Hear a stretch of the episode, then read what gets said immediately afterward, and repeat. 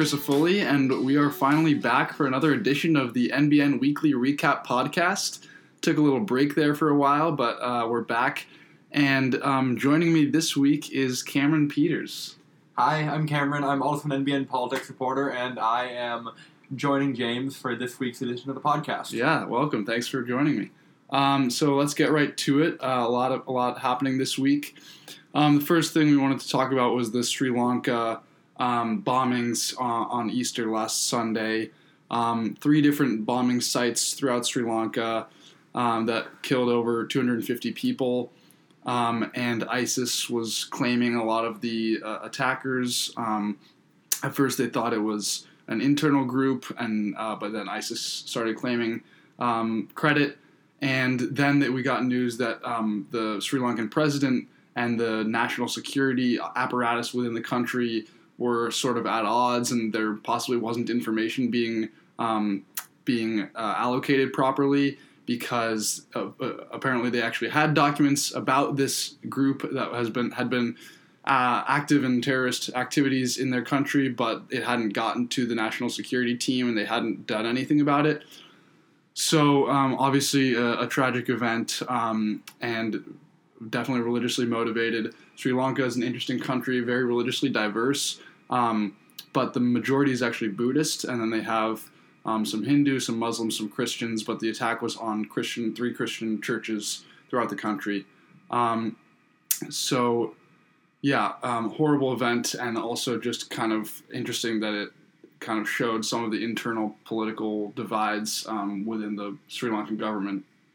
Yeah, absolutely. Um, yeah, terrible, terrible event, but interesting to look at the broad perspective. This is several religiously motivated attacks, uh, kind of in a row. We had the New Zealand shooting at a mosque, uh, we had this, and then just yesterday we had an attack on a synagogue at the end of Passover. So. Yeah, yeah, that brings us to the other um, story this week in Los Angeles: um, a shooting at a, a, a synagogue. Um, one was one person was killed, three pers- people were wounded.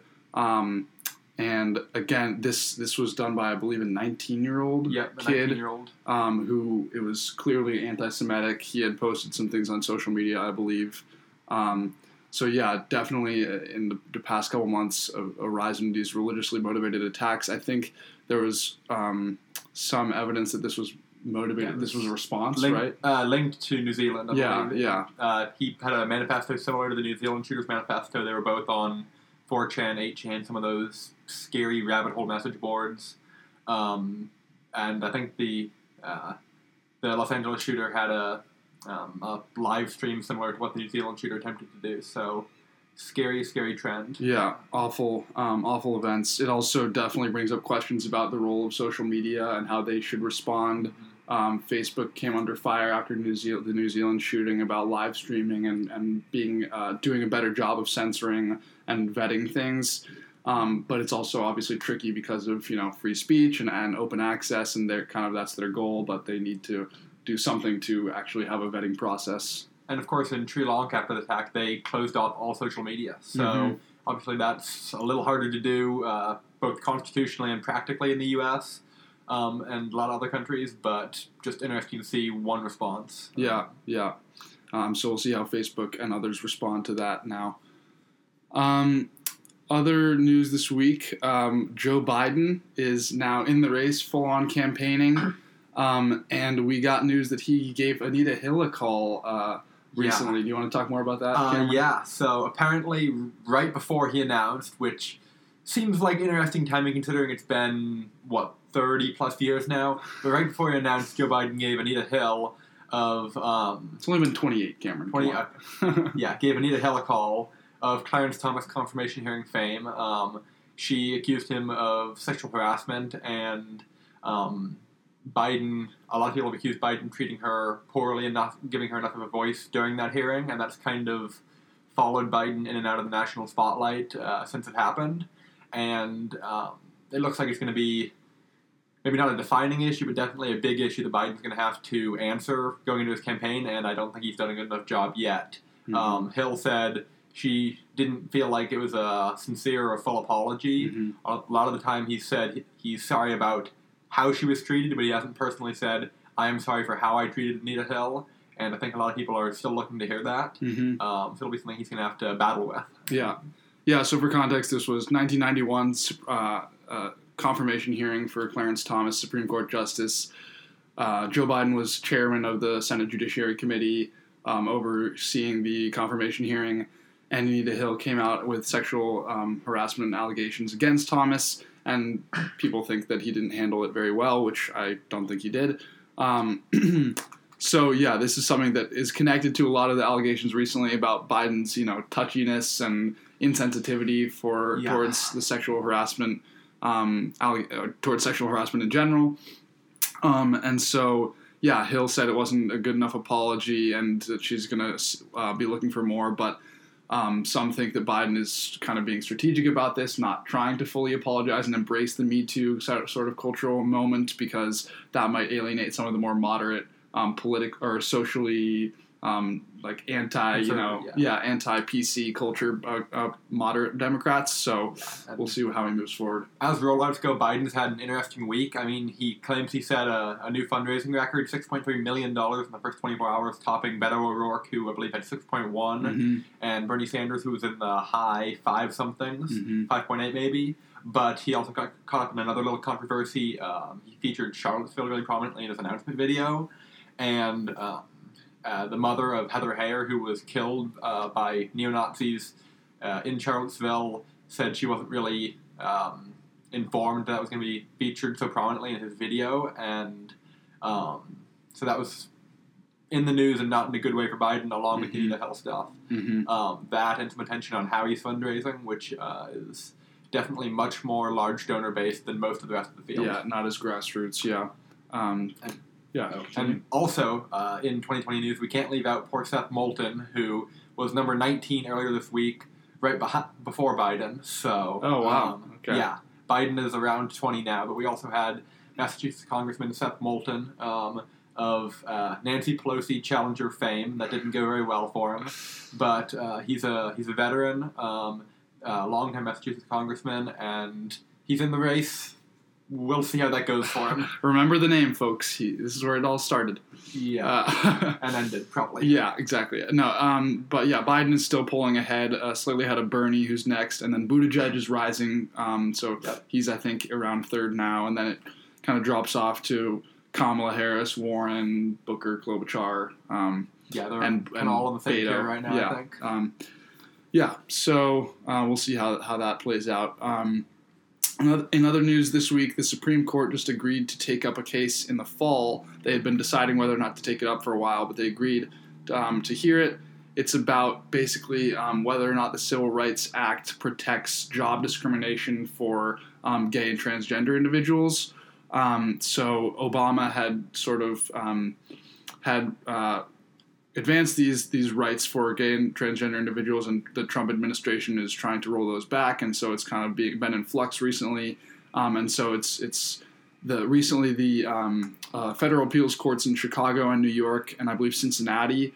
Uh, ruled that the gay and le- uh, gay and lesbian and transgender employees uh, do have these protections, um, but those have been appealed now further, and the Supreme Court now will will make that ruling. So it'll be a, really interesting test of the the new conservative court uh, and their their views on that. And also on the topic of appealed cases and a new conservative majority on the courts, we have a case about uh, the citizenship question on the census that's being um, in oral arguments right now. That'll be really interesting. It's been struck down by I think three lower courts at this point.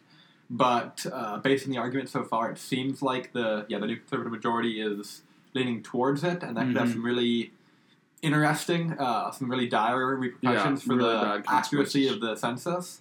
So it'll be interesting to see what uh, happens with that. Um, Yeah, it'll disincentivize you know undocumented immigrants from from filling out the census, of which we have what 11 million that still. So right. um, it'll really mess up the population count in general, and it'll mess up in areas that have more immigrants, immig- higher immigrant populations. They won't get as many resources because the census is used to allocate resources to different municipalities. So, yeah, really consequential, and yeah, that's being it screw up funding. It would screw up allocation of um, house seats in 2020. yes, exactly. um, all sorts of things potentially. So hmm Um, so next um, on the docket, uh, Bibi Netanyahu, our best friend in Israel, um, up to some some interesting behaviors. Uh, so recently, um, Trump, rec- uh, breaking from long decades of tradition in U.S. foreign policy, recognized Israeli sovereignty over the Golan Heights, which is an area that they acquired, I believe, in the '60s um, through force um, uh, with Yeah. the in the Israel-Palestine conflict. Um, and no, basically, the international community has rejected their sovereignty Yep. over that territory for years. Um, but Trump just in a in a you know nod towards Netanyahu and Israel um, recognized their sovereignty, and Bibi is now very grateful, and he's trying to or wants to. Um, now that coming off his victory in the recent Israeli election, it wants to name an area in Golan Heights after President Trump. Um, so, Yeah, definitely interesting. They borrowed that from Syria uh, about 60 years ago now, and just really haven't given it back. So, um, the the big problem around that is it kind of puts a nail in the coffin of any potential for a two state solution. If Mhm. you're looking at West Bank, Gaza Strip, Golan Heights, all those occupied territories.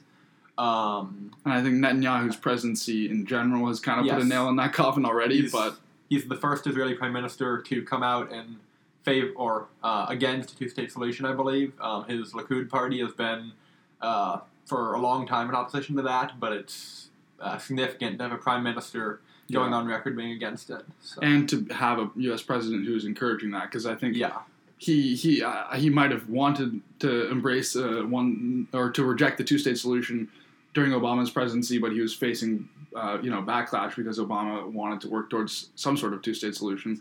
Um, but now Trump is embracing that and not giving him any backlash, so um, it's making it easier for him to to do these things. yeah, Um, okay. Um, lastly, uh, we got to talk about the NRA. Interesting Yeah. internal stuff happening there. Um, Oliver North, the of of Iran Contra fame, um, the, and current president of the NRA, is stepping down.